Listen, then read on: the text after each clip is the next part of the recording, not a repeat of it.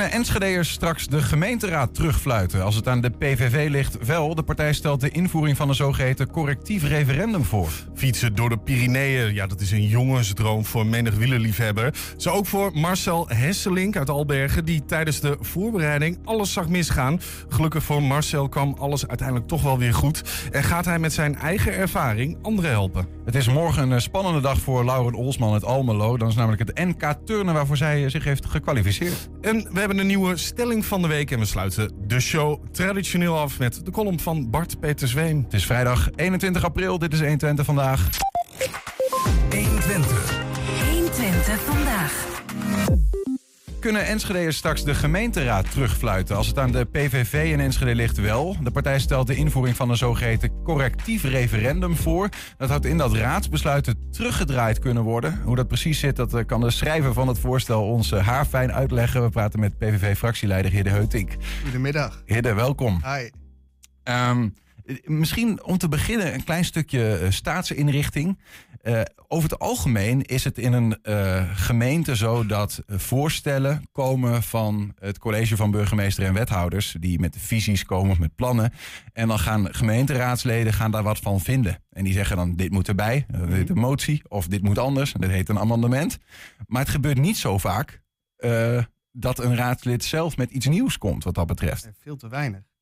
En kijk, je hebt als raadslid heb je meerdere taken. Je hebt een taak om het college te controleren. Dat is taak 1. Taak 2 is dat je je volksvertegenwoordigende rol hebt. En uh, taak 3 is dat je ook het recht hebt van initiatief. Dus dat betekent dus dat je zelf uh, als raadslid voorstellen kunt inbrengen en uh, die ook kunt verdedigen ja. in, de, in de gemeenteraad. Ja. Waarom gebeurt dat eigenlijk zo weinig dan? Want wij ja. gingen even graven. We dachten vorige periode één keer ongeveer misschien. Ja, ik had het er net nog even over. Volgens mij was het inderdaad de vorige periode ook een initiatiefvoorstel over laaggeletterdheid uh, wat voorbij is gekomen. Uh, maar het is wel een, een bak met werk, uh, wat juridisch ook moet kloppen. Mm -hmm. ja, dus het kost heel veel tijd. En ja, succes is vooraf niet verzekerd. Uh, jij kunt natuurlijk vooraf niet onderhandelen met, met collega-partijen wat ze ervan vinden. tuurlijk kun je bellen. maar goed, het blijft natuurlijk een initiatiefvoorstel dat voorkomt uit onze fractie. En uh, ja, dan is vooraf uh, niet duidelijk of je, uh, of je meerderheid hebt, ja of nee. Nee, in jouw geval, of in ieder geval, moet ik zeggen, in jouw of in jullie geval als PVV hebben jullie gedacht, blijkbaar wij willen die tijd er wel voor nemen Zeker. om goed naar dit voorstel te kijken. Um, een initiatiefvoorstel om een, een correctief referendum in te voeren voordat we dat, over dat, wat dat dan betekent.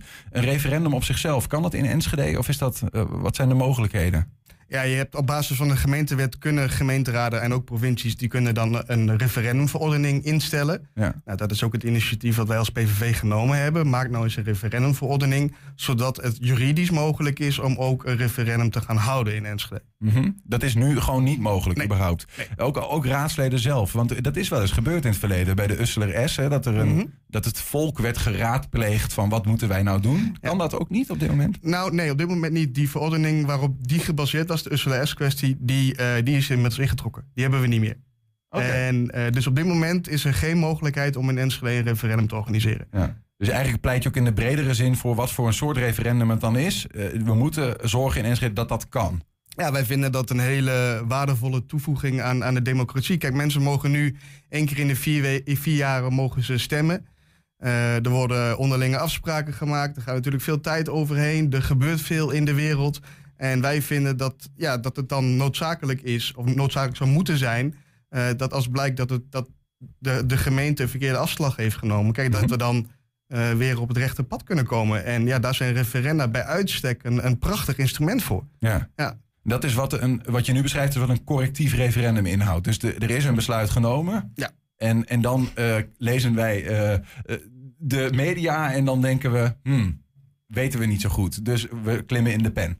Ja, nou, dan moet je in eerste instantie 500 handtekeningen mag je gaan verzamelen. Um, en die moeten we dan voorleggen. En dat is het inleidende verzoek van een, van een referendum. Als die het natuurlijk haalt, hè, dat is dan maar de vraag. En um, dat moet binnen vier weken. Uh, dus vier weken na een raadsbesluit uh, moeten die 500 handtekeningen binnen zijn. En op zich is dat natuurlijk logisch. Hè? Je wil niet als gemeente nog een anderhalf jaar of twee jaar na een raadsbesluit nog geconfronteerd kunnen worden Ja, met hé, wacht even, we hebben, we hebben nog een referendum uh, die er nog aankomt. Ja, dat, dat kan niet. Ja, ja. Na vier weken. Ja. En in principe bij alle besluiten die een raad neemt. Nou, niet allemaal. Uh, kijk, er zijn een aantal ehm, uh, zaken waarin de gemeente ook uitvoeringsorgaan is van het Rijk. Uh, dus over dat soort zaken hebben wij niet de bevoegdheid. De speelruimte niet. Nee, dus dan moeten we dat gewoon gaan doen. Hetzelfde geldt voor, um, voor de begroting bijvoorbeeld. De gemeenteraad heeft budgetrecht. Um, dat is vastgelegd in de gemeentewet. En met dat budgetrecht, ja, dat, dat is niet referendabel. Dus ook daar uh, wat, is dat, wat, wat, betekent budgetrecht dan in dit geval? Uh, wij gaan over de centen. Ja, ja. ja. ja. En daar kun je, kunnen wij als inwoners, uh, daar is geen wet die maakt dat wij kunnen, daar aanspraak op kunnen doen. Nee, daar iets van nee, te vinden. dat zou ook goed zijn, want hoe meer inspraak, hoe beter. Maar inderdaad op dit moment niet. Nee. Ja, ja, ja. Hoe, hoe, ga je dat eigenlijk leren? Stel even, dit, dit gaat gebeuren. Hè? Mm -hmm. um, uh, hoe, hoe, ga je dan duidelijk maken aan iemand die een referendum wil gaan starten, een correctief referendum, uh, wat dan de regels zijn eigenlijk en het speelveld is? Ja, er wordt een referendumcommissie opgetuigd. En dat is ook, um, dat staat ook beschreven in, het, in de verordening mm -hmm. die we willen gaan eh, gaan invoeren. En een referendumcommissie heeft gewoon eh, de complete uitvoering als taak. Uh, ook de evaluatie overigens, maar ook de complete uitvoering. Dus de referendumcommissie zou ook moeten overleggen met initiatiefnemers. Van oké, dit is wat jullie kunnen. Zoveel campagnebudget krijg je. Dit zijn de formulieren, zo kun je ze inleveren. Uh, nou goed, de Griffie helpt daar natuurlijk ook bij in, in Enschede. Maar primair is de referendumcommissie, die we nog gaan aanstellen op dat moment, is daar verantwoordelijk voor. En zo'n campagnebudget komt uit gemeentelijke burelen ook weer. Dus daar, ja. daar moeten wel dingen over afgesproken worden. Of is dat ook weer wettelijk vastgelegd wat iemand Nee, ja, we kunnen daar gewoon de huidige subsidieverordening voor gebruiken. Ja. Um, en de vraag is natuurlijk, wil je dat? Wil je subsidie geven? Wij zeggen van oké, okay, laten we dat in dit geval maar doen.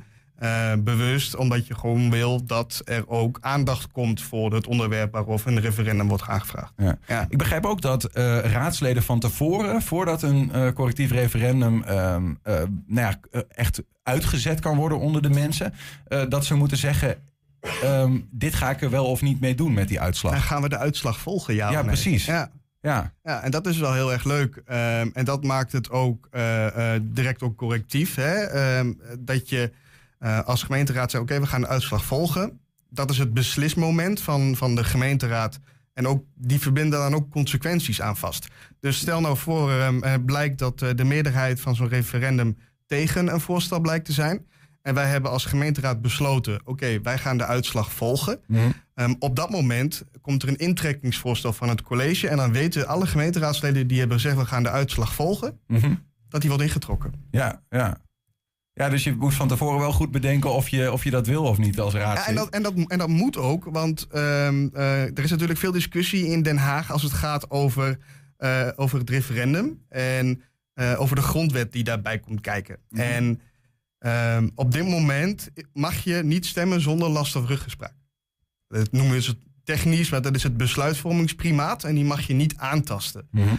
Dus raadsleden moeten altijd stemmen over wat ze willen. Helemaal zelf bepalen. Zelf bepalen wat, wat ze gaan doen met zo'n referendum. Het kan niet zo zijn dat de uitslag van een referendum per definitie gaat leiden tot een intrekkingsvoorstel. Dat ja. mag niet. Dus jij bepaalt zelf, zonder last of ruggespraak, dat je meegaat met de uitslag van het correctief referendum. Ja. Maar daar hou, ben je ook en, aan en te de houden. consequenties daarvan, ja. Nou ja, die staan vastgelegd in de referendumverordening. En dat betekent dat het kan zijn dat een voorstel dan uh, een aangenomen voorstel van de gemeenteraad opnieuw wordt ingetrokken. Ik wil zo meteen even naar een voorbeeld, hè, gewoon even een, een, een gedachteoefening gaan doen. Maar voordat we daar komen, want we hebben een aantal drempels al wel benoemd. Maar er is er nog één, namelijk er moet ook nog een bepaalde drempelwaarde aan hand handtekeningen worden verzameld voordat je daadwerkelijk. Want je moet instappen met een x aantal handtekeningen. Nou, ja. Dan word je geholpen om dat referendum te gaan vormgeven. Maar dan moet je nog weer een steunverklaringen binnenhalen. Klopt. En dat zijn er niet. Dat zijn 3, 3000. 837. Ja, je bent goed op de hoogte. Het is mijn eigen voorstel. maar, of is dit, is dit iets wat je. Ja, maar is, is dit wat jij bedenkt? Of is dit iets wat landelijk gewoon, als je een collectief referendum hanteert, dan is dit het aantal steunverklaringen? Uh, nee, ja, er wordt wel een. Uh, je hebt een aantal suggesties die je kunt overnemen hoor. Um, en ik heb ook gekeken naar een aantal andere gemeenten. Um, ik weet dat er in Overijssel um, on, onlangs ook een initiatief is gedaan voor een referendum. Daar komt die 3% vandaan. Maar bijvoorbeeld de gemeente Amsterdam, ja, dat kun je doen met minder dan 1% uh, heb je dan nodig. En, ja. en zo heb je verschillende mogelijkheden. Ja, waarom dan een percentage? Ja, weet je, die kiest, het aantal kiezers verandert natuurlijk altijd. De stad ja. groeit, die krimpt. Dat, dus je wil wel een percentage hanteren. Ja. Uh, dus wij dachten van, we willen ja 3%, dat een mooi aantal. Uh, het moet ook niet te makkelijk zijn. Hè? Het moet wel echt een zwaarwegend uh, mm -hmm. initiatief zijn. Eh, dus zo kwamen we op, op die 3%. Ja, precies. Maar goed, dit, dit moet jij gaan verdedigen. Want als je dit voorstel indient, moet je net als een wethouder de raadsleden die er iets van vinden te woord staan over Dan waarom. al die wethouders, die mogen alle bankjes uit en dan kan eindelijk de PVV daar zitten. Dat is toch fantastisch? Ja, je ziet het al helemaal voor je. Eh, maar goed, en, en dan wordt er natuurlijk nog wel, wel getweakt. En dan worden er hier weer amendementen over ingediend, bijvoorbeeld. Ja. Dat zou kunnen. ja, dat zou kunnen. En Ja. dat is natuurlijk welkom. Hè? Dat eh, laat iedereen ook het voorstel maar beter maken. Dat is, eh, dat is altijd goed. De- de- nog één drempel dan voordat we echt bij een, bij, bij een voorbeeld komen. Waar ik wel echt benieuwd naar ben. Ehm, eh, normaal zit je ook nog met een soort van opkomstminimum. weet je wel, voordat een, een, een stem echt of een, ja. Ja. een stem geldig wordt. Is dat er hier ook? 30 procent. 30 procent. Ja. En bedenk je dat dan ook in dit eh, voorstel zelf? Is dat ook wettelijk bepaald? Ja, nee, dat is niet wettelijk bepaald. Ehm, dat is gewoon, eh, dat is het de modelverordening eh, zoals, die, zoals die staat. Ja, ja. Je hebt een modelverordening, daar kun je een leidraad uitpakken. En eh, dit is gewoon wat eruit staat. Dus ja. Goed. Eh, stel even, we gaan even naar de bouw van het zwembad. Dat is een, eh, een, eh, het is veel water, maar het is ook een een brandbaar onderwerp in de stad. Zeker. Ehm, er is bepaald dat het aquadroom verdwijnt. Er is ook bepaald dat er een nieuw zwembad komt op het Diekman. Er wordt binnen vier weken na dat besluit eh, klimmen mensen in de pen. Ze halen de, eh, het aantal handtekeningen dat ze moeten hebben. Ja. En er wordt een referendum ingesteld. Ja, Meer dan 30% komt opdagen. ja. En die, eh, eh, eh, de Enschede bepaalt in meerderheid... wij willen eh, niet eh, dat dit plan wordt doorgevoerd. ja. Wat dan? Dan hoop ik dat het oude zwembad nog staat. Als hij niet meer staat, ja, dan hebben we geen zwembad meer op dat moment. Maar dat is wel het mooie van democratie. Dan moet er een nieuw voorstel komen.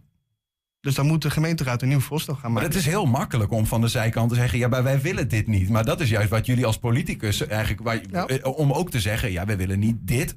maar misschien is dit dan een andere soort oplossing of zo. Ja, kijk, weet je, eh, we geven, we geven de kiezer natuurlijk ook gewoon het stemrecht. En de kiezer mogen natuurlijk ook bepalen wie er voor hun ehm, in, in de gemeenteraad zit. Eh, dus ik, ik denk dat, eh, dat de kiezer ook heel goed kan bepalen of iets wel of niet goed voor hun stad is. Mhm. En ik denk dat we daar ook gewoon blind op mogen vertrouwen. Ja. Ja. Oké, Maar wat goed, inderdaad, dat- die, dat aquadroom horen wij zeggen is echt gewoon aan, ehm, nou ja, is aan rijp voor de sloop, zeg maar. Dus daar kunnen we het niet meer mee doen. Dus nou ja, dus, eh, het, dan kost heel, het kost inderdaad heel veel geld om hem nog eh, up-to-date te krijgen. Eh, dat, dat zeker. dat Ja. is in ieder geval het verhaal. En, maar dit referendum zou dan zeggen, we gaan in ieder geval niet een nieuw zwembad bouwen zoals jullie dat hebben bedacht. Dus Ja. je moet terug naar de tekentafel. Ja, ja. klopt. Ja. Ehm, helder. Eh, Eigenlijk eh, wil ik nog één ding aan je voorleggen. Is dat, zeg maar, dit is, gaat dan over een correctief referendum. Eh, kun je ook niet een referendum houden waarbij Enschede'ers zelf... Ja, als raadsleden gebeurt het al wel. Dus waarbij Enschede'ers zelf een voorstel kunnen doen. Iets, iets eh, de, de wetten in de stad zelf mogen gaan bepalen. Ja, nou ja, kijk, eh, eh, er worden natuurlijk wel initiatieven georganiseerd op basis van participatie. Eh, maar in de basis is het natuurlijk zo dat het college in, eh, in Enschede met, eh, met de voorstellen komen. En het volgens mij ook wettelijk nu niet mogelijk is om dat vanuit de kiezer te laten doen. Want dan is natuurlijk ook direct iedereen politicus. Ja, ja. Ehm, en er zit natuurlijk altijd nog wel een verschil tussen de gekozenen die, die in de gemeenteraad zitten en, en de mensen die daar niet zijn. En eh, ik denk ook dat dat goed is dat dat onderscheid er ook is. Ja, oké. En nu, nu hebben we het over, over inspraak eigenlijk na een beslissing, een referendum na een beslissing. En, en ik kan, kan me voorstellen dat je die eh, ervoor doet. Dus nou ja, de raad eigenlijk initiatieven aandraagt. Een volksinitiatief zou dat, zou dat Ja, heten of een hebben. burgerberaad. Ja. Of, eh, maar goed, dan is het nog steeds niet zo dat een, eh, een inwoner van Enschede dan zelf een eh voldoening gaat schrijven. En dat dan de toetsing voorlegt aan de gemeenteraad en dat wij daar dan op mogen gaan stemmen. Ja, zo Ja. werkt natuurlijk de politiek aan zich niet. Nee, nee, Nee. Dat is ook geen idee. Ja, dat is misschien ook Ja, ik denk niet dat een- wij daarover gaan als, als gemeenteraad. nee, precies, Eh, dat zou misschien voor de landelijke clubs eh, heel erg gezellig zijn, maar eh, Ja, ja, ja. hier niet. Ja, precies. Zo- Zoveel macht hebben we hier dan weer niet. Eh, zou je, zou- trouwens, zou je überhaupt, hè, want nu heb je dit initiatiefvoorstel gemaakt. De, blijkbaar kost dat best veel tijd en Ja. eh, overweging, juridische dingen, dat soort dingen. Eh, eh, smaakt dit naar meer voor jou of is het ook wel even gewoon, eh, dit is goed dat dit er is? Ja, ik vind het fantastisch om te mogen doen, omdat het een van de kerntaken is die je als politicus hebt. En eh, dat je straks gewoon dit ook mag gaan verdedigen in de gemeenteraad. En dan toch samen met elkaar kunt kijken van oké, willen, we, willen we deze kant op? Ja, ik denk dat je hiervoor ook in de politiek zit. Kijk, je kunt wel eh, iedereen telkens controleren. Maar ik denk dat dit juist ook een van de belangrijkste dingen is om te doen als politicus. Ja, creativiteit, eigen voorstellen. Zeker. Wanneer gaat dat gebeuren? Wanneer gaat, gaat dit in, uh, in de raad worden besproken? 9 oktober is nu de planning. Uh, misschien dat ik het nog iets naar voren heen kan halen. Maar zoals het er nu voor staat, 9 oktober. Want de agenda zit er ramvol bij ons. 9 oktober, succes met de verdediging. Dank. de Heuting van de PVV. Dankjewel. Fietsen door de Pyreneeën. Het is een jongensdroom voor menig wielerliefhebber. Zo ook voor Marcel Hesselink, die tijdens de voorbereidingen van uh, uh, het fietsen in de Pyreneeën alles mis zag gaan. Gelukkig voor Marcel kwam het uiteindelijk wel weer goed. En gaat hij met zijn eigen ervaring anderen helpen. Zometeen meer daarover. 120. 120 vandaag. Ja, het is weer vrijdag en het is dus tijd voor de stelling van de week. Deze week is hij oranje van kleur. Het is bijna Koningsdag en dit jaar is het een hele bijzondere. Willem-Alexander mag zich namelijk nu al een decennia koning van Nederland noemen. Lijkt ons een goed moment om te meten wat Hengelo eigenlijk van die monarchie vindt. We gaan het vragen vandaag met de stelling van de week. Nederland heeft een koning nodig. De stelling van de week is Nederland heeft een koning nodig. Ja, ja dat maakt mij, zozeer niet eigenlijk, maakt mij eigenlijk niet zo heel veel uit. Ik vind het allemaal wel prima zoals het is. Ik leef mijn leven en dan uh, zie ik het allemaal wel. Nou, nee. Vind ik niet meer. Ja, vind ik wel. Vertel. Nou, ik ben wel voor de monarchie. Ik vind het Koninkhuis belangrijk voor Nederland. Nou, niet nodig, maar ik, bedoel, ik heb geen bezwaar dat hij er is. Dus, uh... Nederland heeft toch een koning? Dat klopt. Ja, toch? De vraag is, vindt u dat we die nodig hebben? Ja, vind het wel goed. Ik denk niet dat wij op dit moment een koning nodig hebben. Ja, sowieso, want we hebben hier al honderden jaren een koning. En het is gewoon een koninkrijk. Waarom niet? Daarom vind ik dat we een koning nodig hebben, of een koningin. Ik ben niet zo voor een gekozen president. Als ik die uh, huidige minister-president zie, moet ik niet denken dat hij dan echt het hoofd van Nederland wordt. Dus dat is eigenlijk uh, mijn stelling een beetje. Bedoel, uh, monarchie, ja. Ik ben er niet echt een voorstander, maar ik ben nog geen tegenstander van de monarchie. Ik hou me niet zo bezig met, uh, met, met de politiek of met uh, heeft Nederland een koning of niet. Ik vind het prima, Willem-Alexander, ik vind het allemaal goed. En ja, hij doet het goed zoals hij het doet, toch? Nou, voor oudsher, Nederland, het Koningshuis hoort gewoon bij, bij Nederland. En ik, ik vind het belangrijk dat het een ere blijft. Nou, door al dat gedoe en wat er allemaal al geschiedenis, wat iedereen al gezegd heeft vind ik gewoon dat eigenlijk het niet meer kan in deze tijd. Als je de geschiedenis terugleest, de boeken, zijn vorige koningen allemaal. Hoe die eigenlijk aan een koningschap zijn gekomen. Ik denk dat het vooral heel ceremonieel is tegenwoordig. En dat, dat de, de rol die de koning ooit had, uh, niet meer van deze tijd is, denk ik. Wat zouden de voordelen van de monarchie zijn? Uh, ik denk toch wel uh, aanzien. Uh, volgen in het buitenland. Kijk maar naar Duitsland. Bedoel, zijn ze echt helemaal fanatiek in de monarchie. Dus, Wat zijn de voordelen van een koning? nou, dat is lastig te in interpreteren. Maar het is gewoon een Nederlandse traditie. En het hoort gewoon bij Nederland. Het is allemaal veranderd. Het is niet meer van deze tijd. Op wat voor manier is het dan veranderd? Dat het gewoon niet meer past in deze maatschappij dat iemand door, gewoon door de geschiedenis, als je daarin verdiept, dat die koning is geworden. Dat is gewoon idioot. Die had het ook kunnen zijn. Ik, ik, ik ben niet koningsgezind, maar ik ben oranjegezind. En ik vind inderdaad wel dat we dat erin moeten houden. Ja. Vind jij? Heeft ik, Nederland een koning nodig? Ja. Ja, ik, ben, uh, ik, ik, vind het, ik vind het leuk om te zien. En ik ben misschien een je, je, hoort vaak dat mensen er iets tegen hebben. Maar ik vind het oprecht heel leuk om die koets voorbij te zien komen. Het Koningshuis te zien. Ik vind, dat, ja, ik vind het ergens ook wel iets moois hebben. Ja, daar wil je wel van belastingcenten voor betalen. Ja, ook wel voor in hoor. Ik wil, als ze me vragen, ga ik ook wel zo'n koets zitten. Oké, ja, ja, ja. dus meteen een voorbeschouwing op de wedstrijd FC Twente, Sparta Rotterdam. 120. 120 vandaag. Bij ons in de studio aangeschoven Marcel Hesselink. Welkom. En normaal kondigen wij wat uitgebreider aan, uh, Marcel. Maar dat konden we eigenlijk niet veel beter dan jijzelf in de volgende video. Ik wilde met mijn fietsclub naar de Pyreneeën. Ik besloot vooraf even een inspanningsonderzoek te doen. Wat leidde tot een twee weken durend scenario dat zich het best laat omschrijven als een slechte film. Het begon met de doorverwijzing naar de cardioloog, een CT-scan, een ingeplande katheterisatie en een tussentijds hartinfarct dat door snel ingrepen met dotteren en een stent in de kiem werd gesmoord. Maar kon ik na deze ingreep wel vertrouwen op mijn lichaam? Alles voelde anders. Angst remde me af. Het maakte me onzeker. Kon ik mee met de fietsweek? Op het programma stonden immers loodzware fysieke inspanningen. Ik was toch gezond verklaard? De laatste fysieke onderzoeken en deskundige mentale ondersteuning gaven de bevestiging. Ik kon gaan. Twee maanden later bedwong ik meer dan tien hoge kools in de Pyreneeën. Waaronder de Obisque, de Rote Kam, de Aspet en de Tourmalet.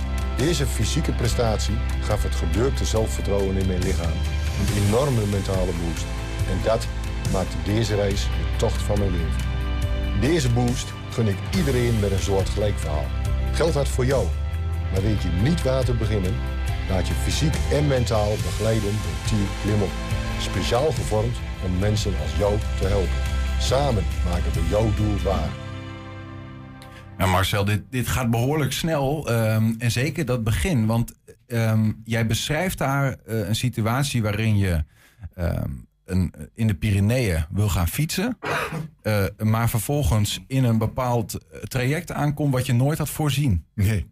Vertel even, wat gebeurde daar?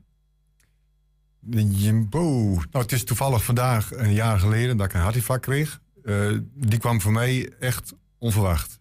Eh, ergens in maart vorig jaar was er een vergadering van onze fietsclub. Met wie ik zou gaan fietsen met die hele club, 25 mensen, naar de Pyreneeën in juni vorig jaar. Nou, en toen werd er eh, nog even gezegd: jongens, eh, het is zwaar in de Pyreneeën. Je zit op grotere hoogte, dus minder zuurstof. Het kan er extreem warm zijn. Ook al denk je dat je fit bent, doe even een sportonderzoek. Nou, daar werd een kaartje, visitekaartje op tafel gegooid. Dat heeft nog even 14 dagen bij ons thuis gelegen. En mijn vrouw zei nog tegen mij: Hé, hey, zou je die test niet eens een keer gaan doen? Ik zeg: Ach, schijt eruit, ik ben fit. Ik fiets twee, in, op dat moment zelfs drie keer in de week, omdat ik in training was. Uiteindelijk op, op aandrang, ik zeg ook al wel eens gezeur van haar, eh, heb ik eh, die test wel gedaan. En eh, ja, die ging eigenlijk heel goed. Ik fietste het maximale weg tijdens de test. De maximale wattages. En ik was me eigenlijk alweer aan het aankleden.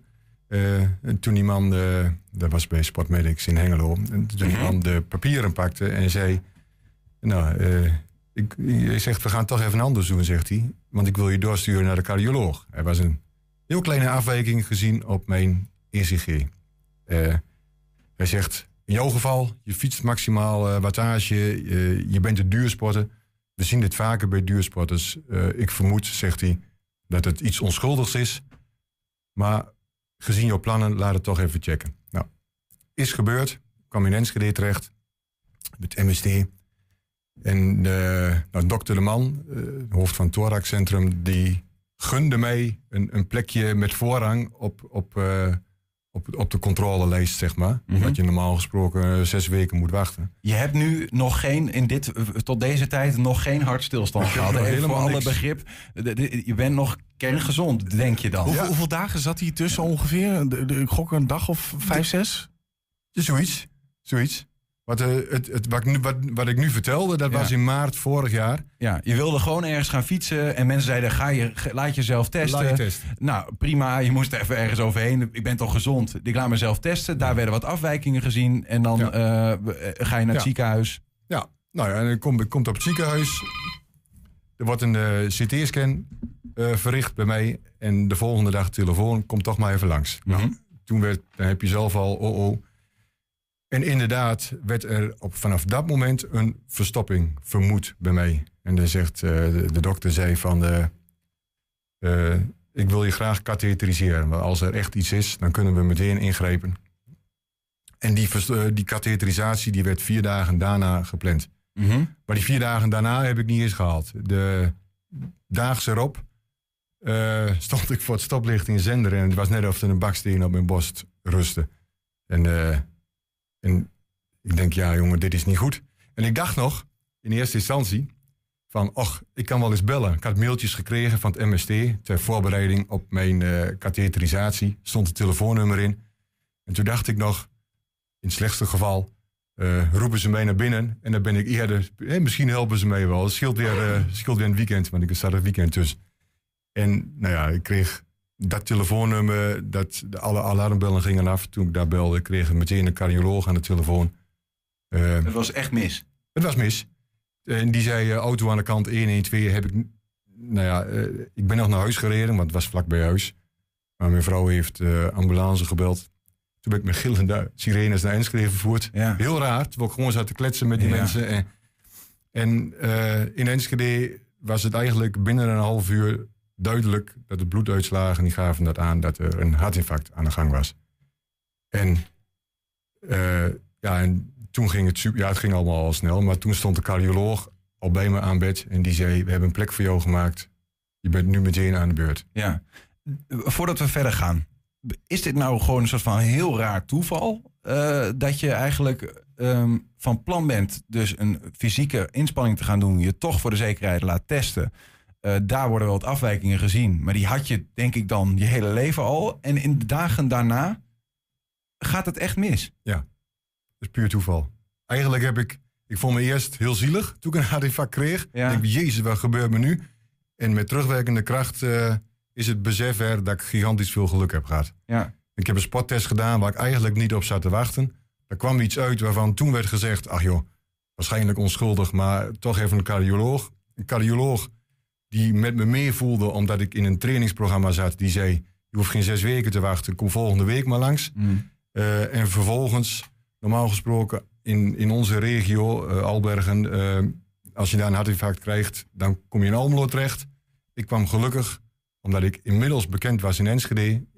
kwam ik meteen in Enschede terecht bij de specialisten. En ik lag een uur later op tafel. Ja. Heeft het geholpen dat je bekend, eh, dat je dus inderdaad die testen had gehad, zeg maar? De- ja, ik wat- was, ik, ik, ze hadden inmiddels een dossier van mij. Er Ja. werd al wat vermoed. Dus er was het telefoontje, sloegen alle alarmbellen eh, uit, zeg maar. Ja, ja. En die, die call, eh, die, die moest dus nog even op zich laten wachten. Sterker nog, we horen jou in de video zeggen dat dit een zo'n, naast een lichamelijk ook zo'n psychische impact heeft gehad. Ja, nou ja, kijk, dat, dat infarct dat was van 21 april. Ja. Gelukkig eh, werd er smiddags al... Ik, ik, ik werd gekatheteriseerd, er werd een stent gezet. De middelste kransslagader zat potdicht. En eh, die stent heeft hem weer opengemaakt. En smiddags terug eh, op de kamer waren de waardes alweer onder de grenswaarde. De, de, de, de bloedwaardes die een stroomde weer goed, zeg maar. Het stroomde weer goed. Ja. En het hart kreeg weer voldoende zuurstof. En er werd al, toen al geconcludeerd, je hebt een schampschot gehad.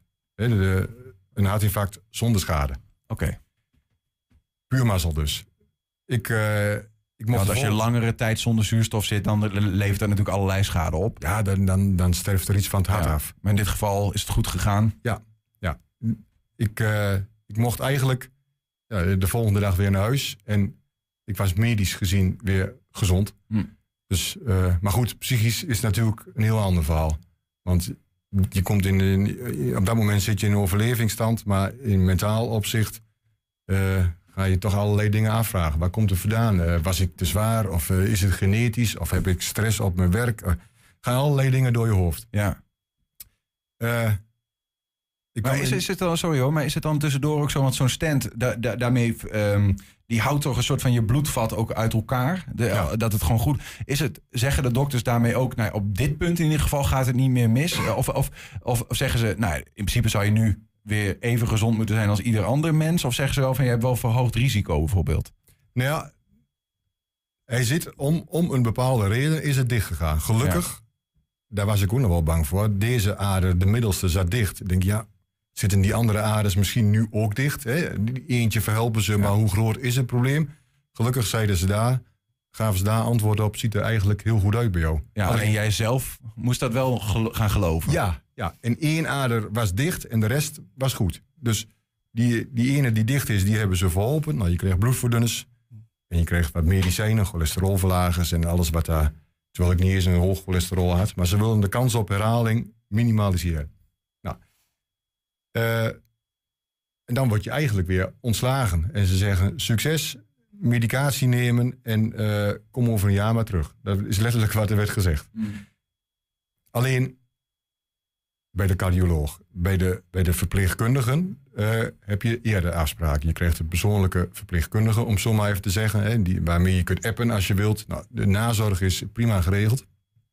En in een van die nazorggesprekken in het MST ja, werd geconcludeerd dat het wel eens goed kon zijn dat ik vanwege de mentale verwerking van het een en ander bij Boncura in Enschede eh, wat, wat, wat sessies zou volgen. Dat is een soort psychologische... Ja, ja, psychologische ondersteuning. Om, om je te helpen de mentale impact die het een en ander op je heeft gehad. Het, de twijfel over je, zoals we volgens mij ook Ja, hoorden zeggen, ja. de, de- het ongeloof en de twijfel over je eigen lichaam en je eigen stand van eh, zijn eigenlijk. Ja. Hoe draai je die knop dan opeens zo om? Want dat, dat lijkt me echt een heel moeilijk proces, wat je eigenlijk best wel snel eh, hebt doorgemaakt. Ja, was heel moeilijk. Eh, eigenlijk heeft de, de uitspraak van dokter De Man van het MST, die, dat was voor mij het beslissende duwtje. Die zei van, ga jij nu maar fietsen, zegt hij. Reken er maar op dat jij van de wielrenners uit Albergen het best gemonitord bent op dit moment. Ja. Ja. Ja, ja. Heb je, heb je gewoon, we moeten, we moeten een beetje een sprongetje maken. Want uiteindelijk heeft dit geheel geleid tot dat je een stichting hebt opgericht. Ja. Gewoon even toch een spoiler alert. Maar heb je die col uiteindelijk al beklommen, die Pyreneeën? Ben je- of, of gaat dat nog gebeuren? Ja. Ja, ja.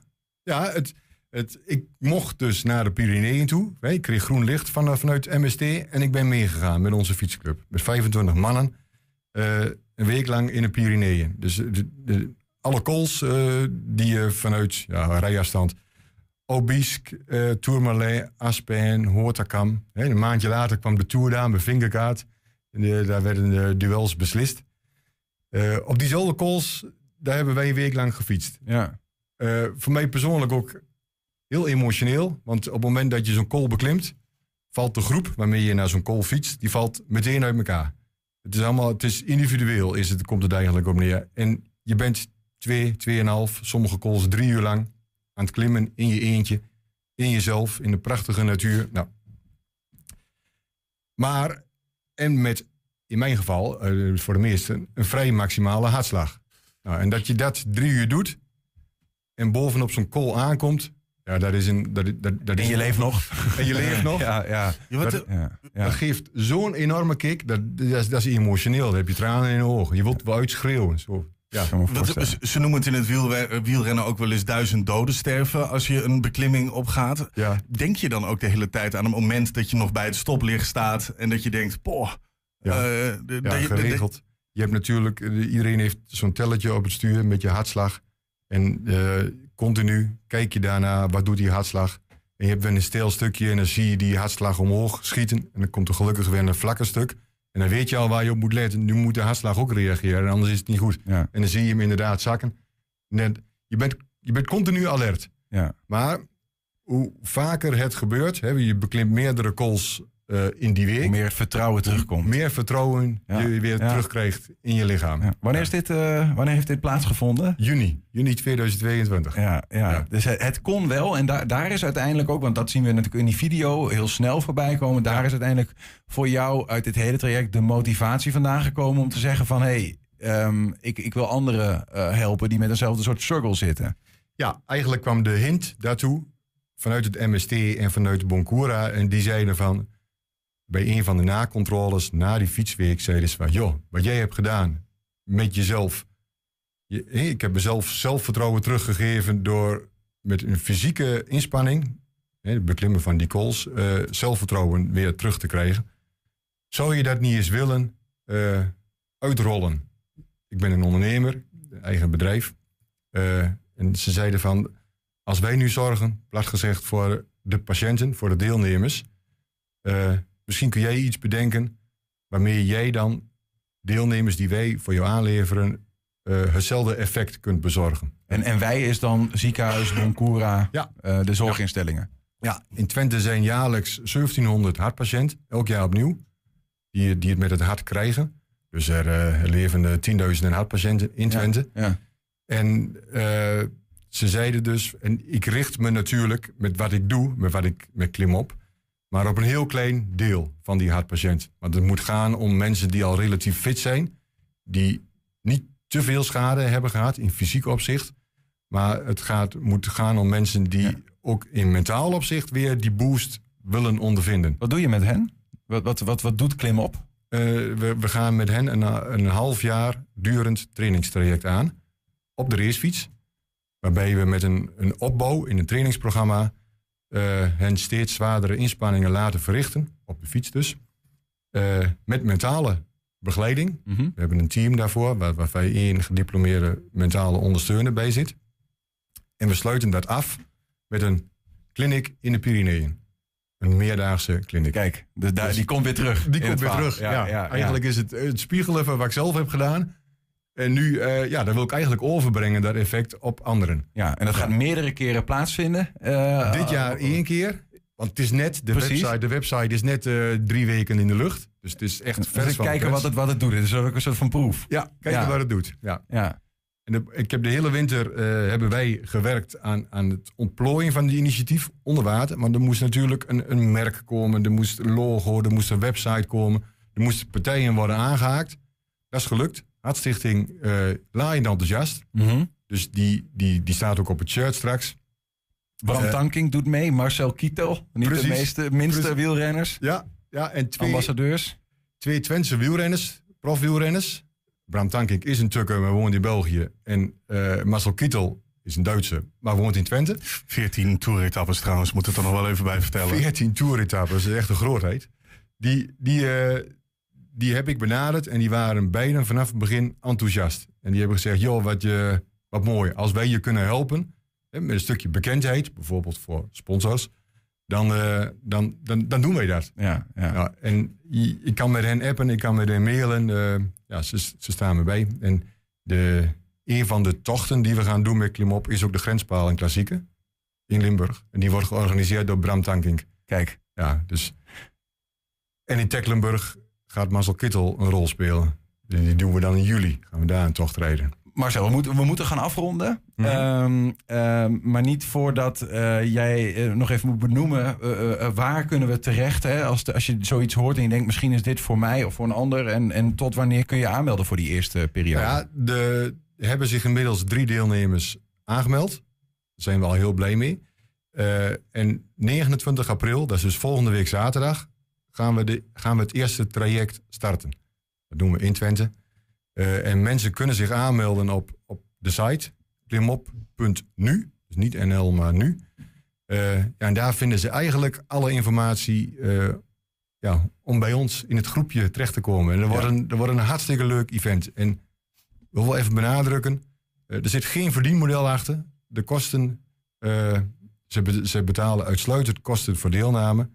En brengen ze meer op, dan gaat het naar de Hartstichting. Kijk. het, is, het is voor henzelf, voor de hartpatiënten zelf... en voor onderzoek naar hart- en vaatziekten. Hoeveel kost het?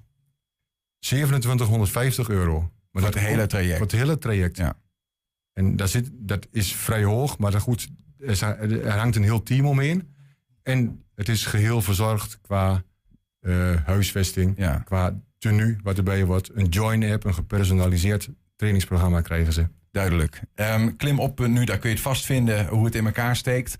Ehm, Marcel, dankjewel. Fijn om een, een enthousiaste, eh, blije man tegenover me te zien... die volgens mij het vertrouwen in zichzelf weer terug heeft gevonden... en dat nu probeert ook te geven aan anderen... die dat misschien zijn, eh, zijn, zijn verloren in hun lichaam. Ehm, eh, thanks en heel veel plezier de komende periode met die eerste... nou ja, die proef eigenlijk. Kijk hoe het gaat. Ja, dankjewel. Hals op de hoogte. Ja, ik Marcel. Hesselink. Bedankt. Zometeen, het is morgen een spannende dag voor Lauren Olsman uit Almelo. Dan is namelijk het NK Turnen en ze heeft zich daarvoor gekwalificeerd. En we zijn ook als podcast te luisteren via alle bekende platforms. Je vindt daar hele uitzendingen op 120 Vandaag. En iedere dag één item uitgelicht op 120 Vandaag uitgelicht.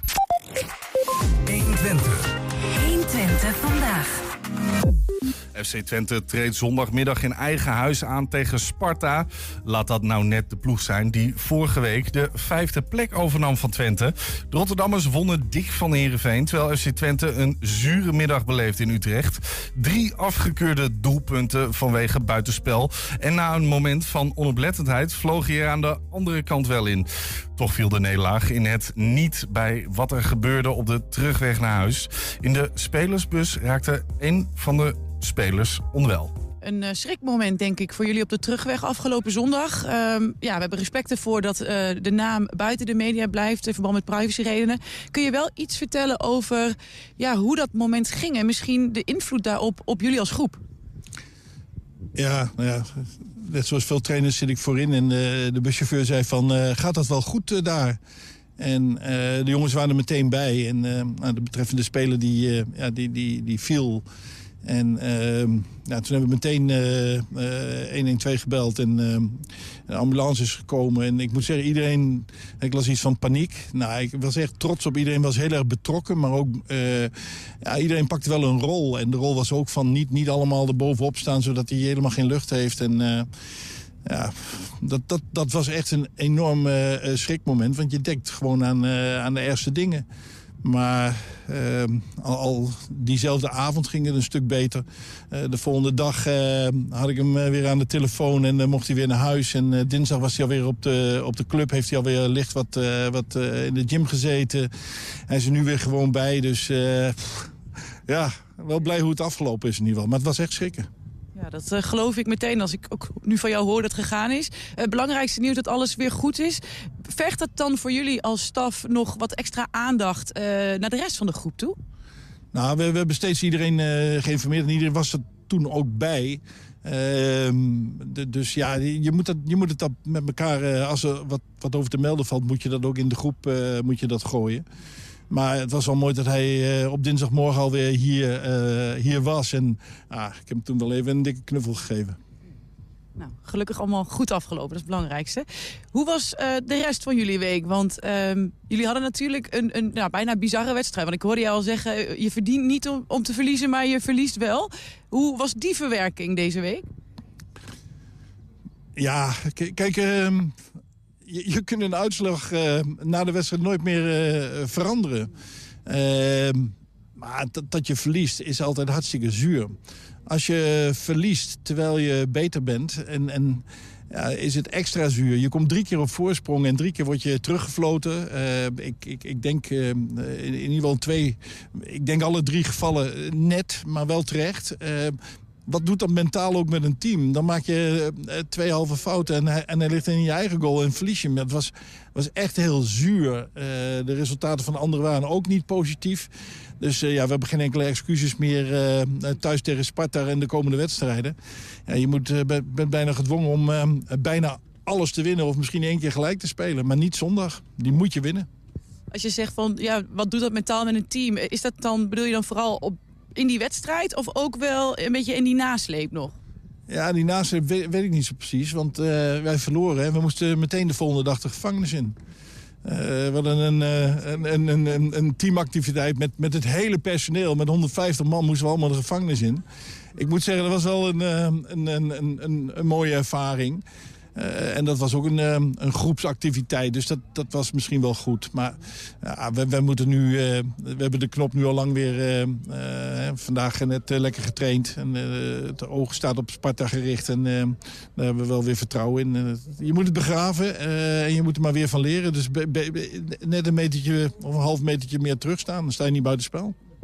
Is iedereen weer vrij inmiddels? En dan misschien even het bruggetje maken naar wie heb je er allemaal eh, nou misschien niet bij. Maar ik zag Hilgers in ieder geval ook weer eh, bij de, de trainingsgroep. Ja, ja ehm, nou, Ma- Max Bruns is vorige week door zijn enkel gegaan. Was er tegen Utrecht ook al niet bij. Die is er nog, nog niet bij.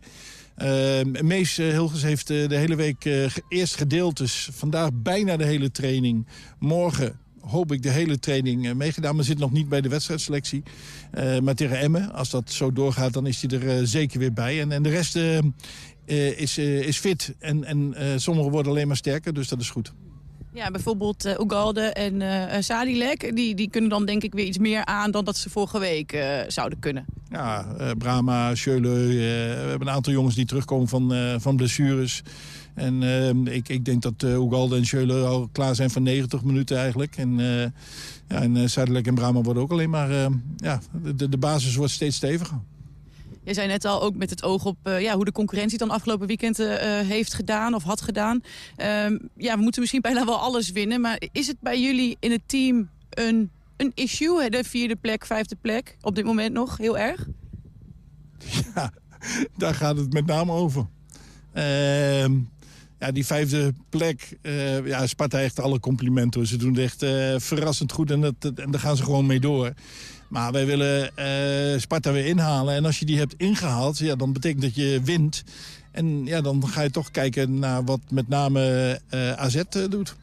Ik snap jouw reactie even, want het lijkt net alsof ik denk alsof jullie daar helemaal niet mee bezighouden. Maar omdat jij wel eens zegt, we kijken heel erg van wedstrijd tot wedstrijd en proberen dat, dat soms een beetje juist daarbij weg te blijven. Ja, maar het is nu nog maar vijf wedstrijden eh, en dan eh, eventueel eh, play-offs. Maar ja, je, je, hebt, je, hebt, je ontkomt er gewoon niet aan dat een aantal mensen, bijvoorbeeld ik... en ik ben niet de enige trainer, maar ook een aantal spelers... dat je weet van, eh, ja, volgend jaar zit ik niet mee bij Twente... maar ik wil gewoon dit seizoen geweldig afmaken... en, en eh, graag met, eh, met, eh, met Europees voetbal de deur uitgaan. Andere spelers, ja, die, die, die willen zichzelf in de basis spelen... willen zich in de kijker spelen misschien... of willen zich tonen aan, aan, de, aan, de, aan de nieuwe trainers, maar... Volgens mij is dat allemaal niet nodig. Want wij spelen weer voor een uitverkocht huis in die geweldige grolsvesten. Ehm, ik, ik, ik zie er zo enorm weer eh, naar uit. Want ja, wat, wat ik enorm ga missen, dat zijn de wedstrijden. En zeker die thuiswedstrijden in dit stadion. En eh, ja, we moeten mee door wat we, wat, we, wat we hier thuis allemaal hebben laten zien... qua eh, resultaten, maar ook qua, qua voetbal. Misschien tot slot, eh, ik zag vanochtend een mooie foto van uh, Serouki samen met El en eh Saleh Dien. Die hebben de Ramadan goed volbracht. Is dat nog reden geweest voor een klein feestelijk momentje vandaag? Nou, dat, dat, dat, dat is wel lastig. Want eigenlijk wil, vieren ze dat met de hele familie en ze moesten toch trainen. Maar ja, dat, dat hoort bij het beroep. Eh, maar die jongens, ik vind het knap, iedereen die de, die de Ramadan doet. En volgens mij heet het, ik weet niet of het goed uitspreek, Eid al-Fitr. Het einde van, eh, van de Ramadan. En eh, ja, dat betekent dat ze ook weer gewoon kunnen eh, eten en drinken. En eh, ja, dan vandaag het suikerfeest. En ik denk dat ze ook snel weer bij de familie zijn vandaag. 120. 120 vandaag. Het is morgen een spannende dag voor Lauren Olsman uit Almelo. Dan is namelijk het NK Turnen en Lauren heeft zich daarvoor eh, gekwalificeerd. Lauren, goedemiddag. Hi. Ga, gaat het nog een beetje met de spanning? Ja, gaat nog wel hoor. We zien jou hier op een foto met een oefening die ik eh, niet na kan doen. Een soort van eh, brug. Eh, ja. Ik wil het wel, je wel je graag zien proberen. Zeg, jij, jij, gaat, jij, jij bent een, een zodanig goed turnster dat je naar het NK gaat. Nou, nou, nou zien we Epke Zonderland aan een ring, eh, of zeg maar aan een, aan, een, aan een soort van balk zwaaien, aan een, aan een stok. Eh, we zien, zien mensen met flikvlaks en zo. Maar wat doe jij eigenlijk? Ja, ehm, ik doe eigenlijk gewoon de meerkant, hoe heet dat dan in het turnen? Ehm, dat zijn vier toestellen. Eh, heb je sprong, brug, de balk en de vloer. En ik doe ze eigenlijk allemaal. Nou begrijp ik dat er vanuit jouw club, en dat is eh, Achilles WIL of Wil, ik weet echt niet precies hoe je het uitspreekt. Ja, Achilles wil. Achilles Wil in Almelo, dat er, dat er vijf mensen naar het NK gaan. Waar, jij, vier jongeren en jij dan als enige bij de senioren, zeg maar. Is die club zo goed of, of zijn er zoveel plekken op het NK? Nee, eh, ja, inderdaad, met vijf turnsters gaan wij naar het NK toe. En ehm, ja, eigenlijk onze vereniging is met de jaren echt een stuk eh, vooruit gegaan. En eh, ja, nu staan we dan met vijf uh, turnsters op het NK. Dat is wel bijzonder, toch? Ja, dat is wel inderdaad bijzonder, ja. Wat gaat er morgen eigenlijk gebeuren op zo'n NK? Ja, nou eigenlijk, het lijkt best wel erg op alle andere wedstrijden. Ehm, ja, je gaat gewoon ehm, eerst doe je een warming-up. Nou, dan ga je volgens naar het eerste toestel. Eigenlijk laat je gewoon op elk toestel eh, een oefening zien die jij hebt getraind. En eh, daarvoor krijg je punten. En dan uiteindelijk eh, is er een scorelijst. En ja, Mhm. Hoe bereid je daarop, eigenlijk... hoe bereid je je daarop voor? Is dat gewoon training zoals je het normaal doet? Of zeg je van voor het NK heb ik even nog wat extra clinics gepakt? Nee, eigenlijk doen we wel een beetje zoals we er normaal ook voor trainen. Eh, de laatste week vooral veel wedstrijdoefening, zodat we echt goed voorbereid eh, de wedstrijd ingaan. En eh, daar eigenlijk het beste van onszelf kunnen laten zien. Ja. Tegen hoeveel mensen neem je het op morgen? Als in, wat zijn je kansen? We zijn volgens mij morgen met 28 deelnemers. Ja. En ja, elke wedstrijd is eigenlijk gewoon ja, de op of de onder. Je, het gaat of heel goed of eh, je laat wat eh, fout, puntjes liggen. Maar eh, ik hoop dat ik het morgen heel goed ga doen. Wat is je allereerste toch? Want ik, ik denk meestal als mensen naar een NK gaan, dan zie je dat ze van kinds af aan al vaker zeg maar in de hoogste regionen zitten. In jouw geval is dat allereerste NK. Ja, ehm, vorig jaar heb ik inderdaad wel ook al een NK op dit niveau geturnd. Alleen dat was allemaal net wat anders gelopen met de plaatsing en zo. Omdat Hm. we toen nog gedeeld met corona zaten. Maar eh, dit seizoen is wel echt eh, zoals normaal. En eh, heb ik me dan ook echt gewoon eh, geplaatst hiervoor. Wanneer, wanneer, wanneer is het morgen? Wanneer moeten we duimen? Eh, morgen om half zes begint het. Morgen om, om half zes 's avonds. Nou, daar gaan we voor je duimen. Laura Olsman uit uh, Almelo. En, en, en het, moet, het is helemaal in Alkmaar, hè? Ja, in Alkmaar, klopt. Ja, ja, laat ze een poepie ruiken daar. Succes. Twente goed vertegenwoordigen. Ik ga mijn best doen. Gouden plak mee naar huis, Laura. Dankjewel. Heb je een tip voor de redactie? Mail dat dan naar redactie.120.nl. 120. 120 vandaag. Ja, over die eh, tips gesproken, Julian. Ja. Bij onze redactie komen dagelijks eh, tips binnen. En zo kregen we onlangs een mail van de Enschedeze zussen Eva en Sterre Weijering... waarin ze aandacht vragen voor een petitie die ze zijn gestart. En die handtekeningenactie die komt vanuit een eh, voor hen nogal opmerkelijke constatering die ze deden. En ze zijn bij ons, Eva en Sterre, welkom. Ze, ik, weet- ik weet dus niet wie is nou Eva en wie is Sterre. Dit is Sterre, Ja, dat is Eva. inderdaad. Goed. Ehm, Sterre, neem, neem ons even mee. Eh, er is een moment, dan zitten jullie op de bank. Ja. En dan eh, komt in één keer een soort van iets tot jullie... waarvan jullie later zeg maar, eh, zelfs een petitie zijn gaan starten. Ja, wij houden heel erg van de quiz 2 voor 12. Kijken we al jarenlang. En we houden ook erg van sport kijken. En toen kwam op een gegeven moment een vraag voorbij. Echt over de bekendste Paralympische sporter van Nederland. En we hadden werkelijk geen idee. Allebei niet. En dat bleek Jetse Plat te zijn. En die naam, ik ken hem nog steeds echt helemaal niet. En hij deed echt super vette dingen. Had echt super veel gouden medailles gewonnen. En wij wisten er werkelijk niks van. In welke sport? Dat was het, eh, nou dat weet ik. Wat was het ook? Oh, dat, ehm met zijn fiets, met zijn handbike. Handbike. Handbiken, ja, ja, ja. Ja, en ehm, toen dachten we, ah, dat is toch eigenlijk te gek voor woorden. We kijken al jaren Olympische Spelen en Paralympische Spelen.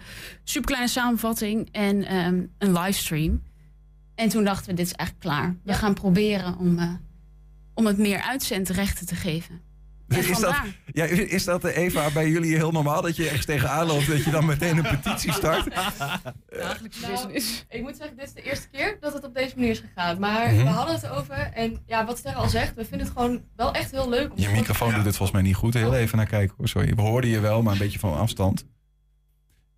Misschien kun je even achter jullie als microfoon gaan, eh, gaan staan voor nu. Of werkt die al? Oh, Ja, ja, je goed, ja? Heel nou, goed. geweldig. Ja. Ja. ja, nou, dit is dus de eerste keer. Maar wat Sterre al zei, we vinden het wel gewoon echt heel leuk om sport te kijken. En dan ook bijvoorbeeld naar de golfsvesten te gaan of zo. Of dat soort dingen. Gewoon, dat vinden we echt heel leuk.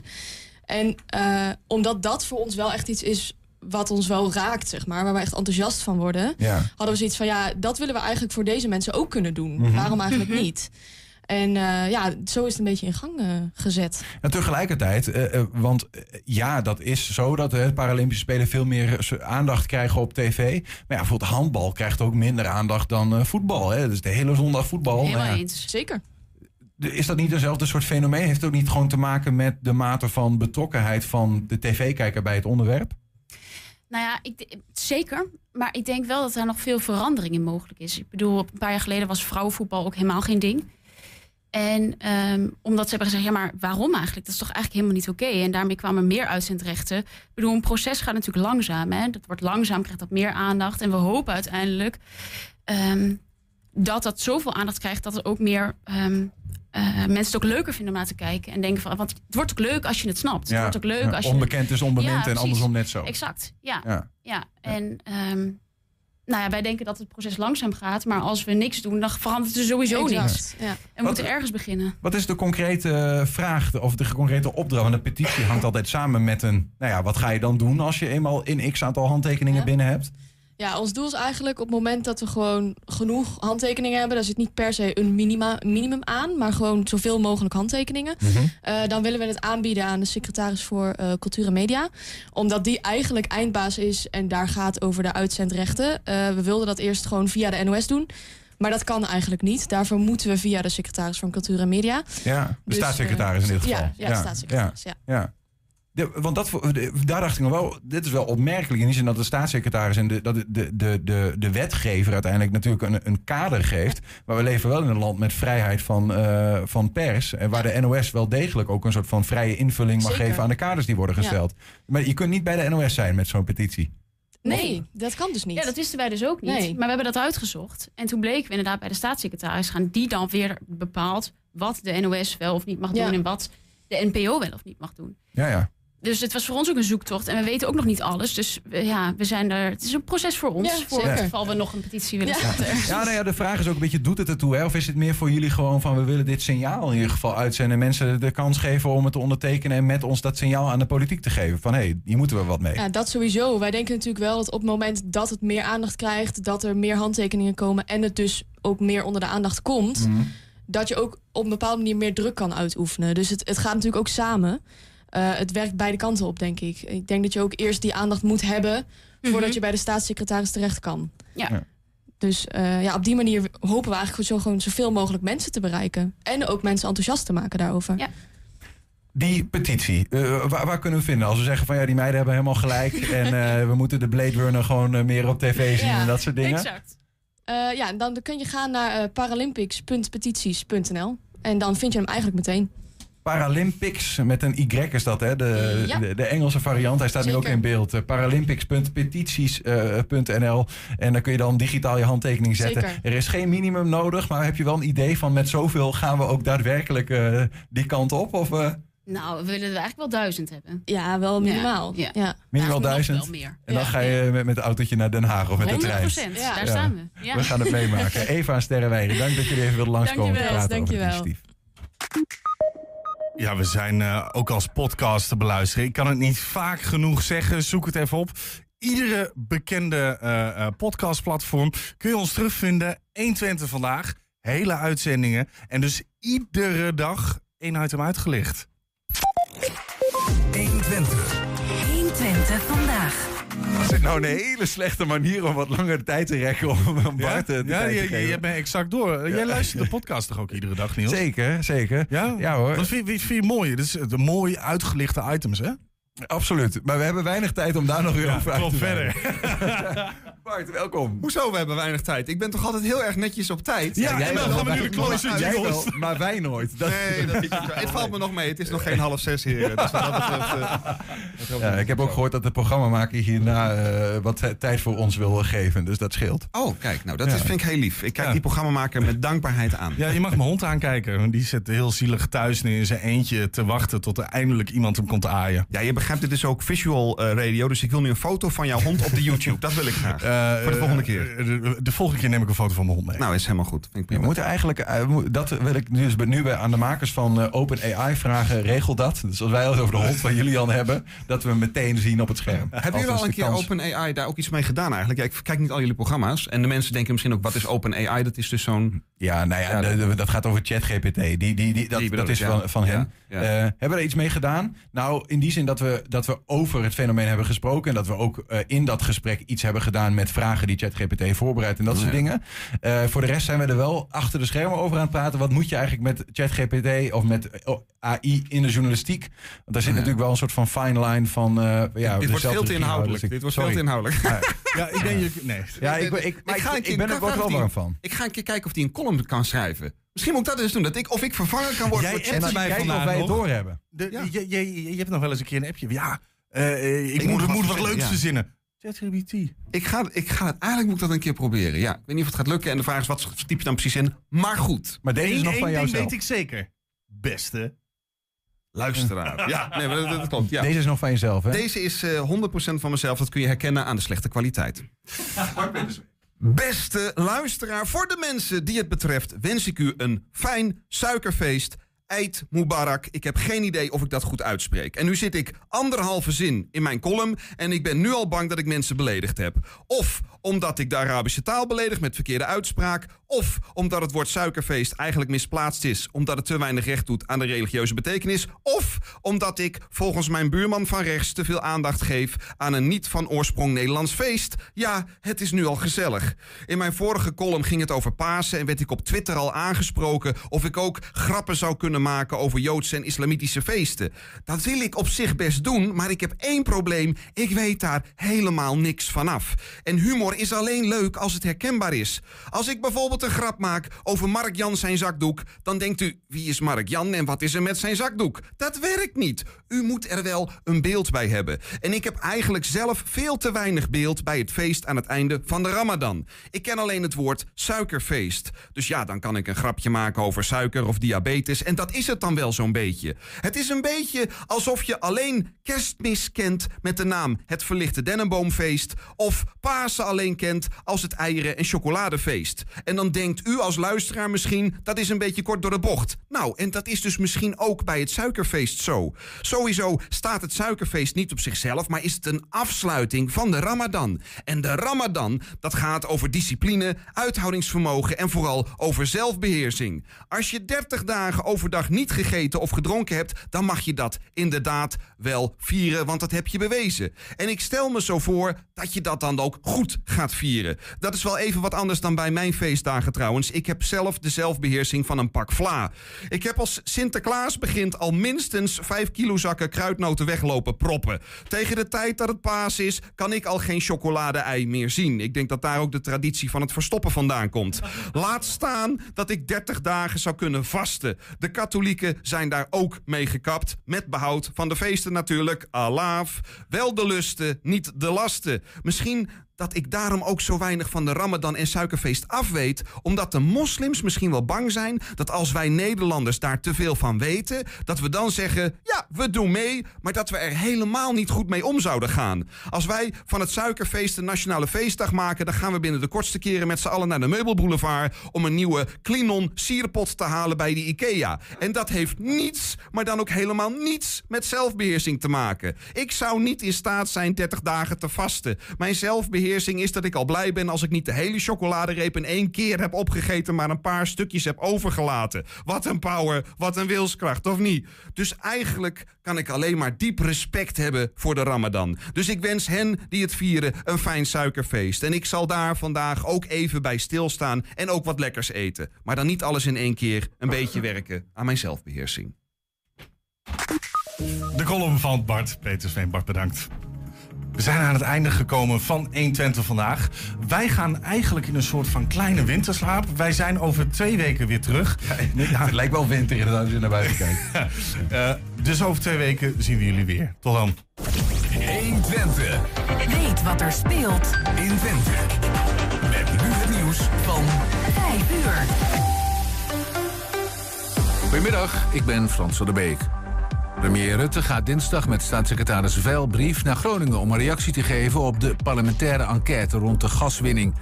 Er stonden harde conclusies in het rapport, zoals het oppompen van gas belangrijker dan de veiligheid.